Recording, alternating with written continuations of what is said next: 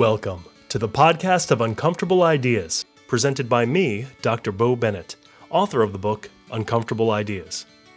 This is a podcast about uncomfortable ideas, the reasons we avoid them, the reasons we shouldn't, and discussion of examples that might infuriate you, offend you, or at least make you uncomfortable.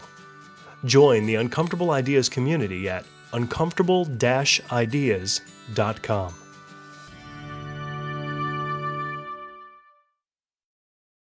The concept of equity is not that simple. A popular image that has been circulating the internet shows the difference between the concepts of equality and equity. Equal means the same, where equity means fairness. The image is divided into a left side and a right side.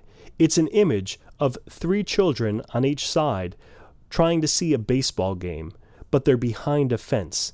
And we have a tall kid, a medium sized kid, and a short kid. And they have different boxes or crates to stand on based on how tall they are.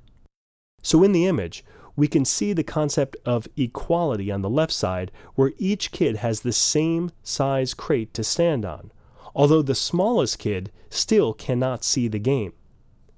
On the right side, the concept of equity is illustrated where the tallest kid does not have a crate, the middle height kid has one crate, and the smallest kid has two crates. With the distribution, everyone gets to see the game and be happy. Unfortunately, equity in real life is not that simple. Let's imagine this scenario. Those crates need to be rented for the game.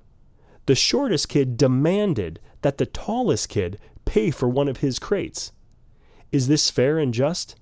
It may be kind for the tallest kid to offer to pay for one of the crates, but should he be obligated to?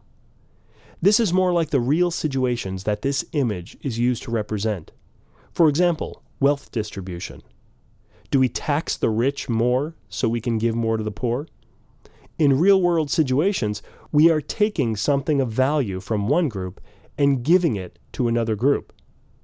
There are many good arguments for wealth distribution, but the term equity refers to fairness and many people would have a problem with the idea of taking from the rich to give to the poor as representing fairness.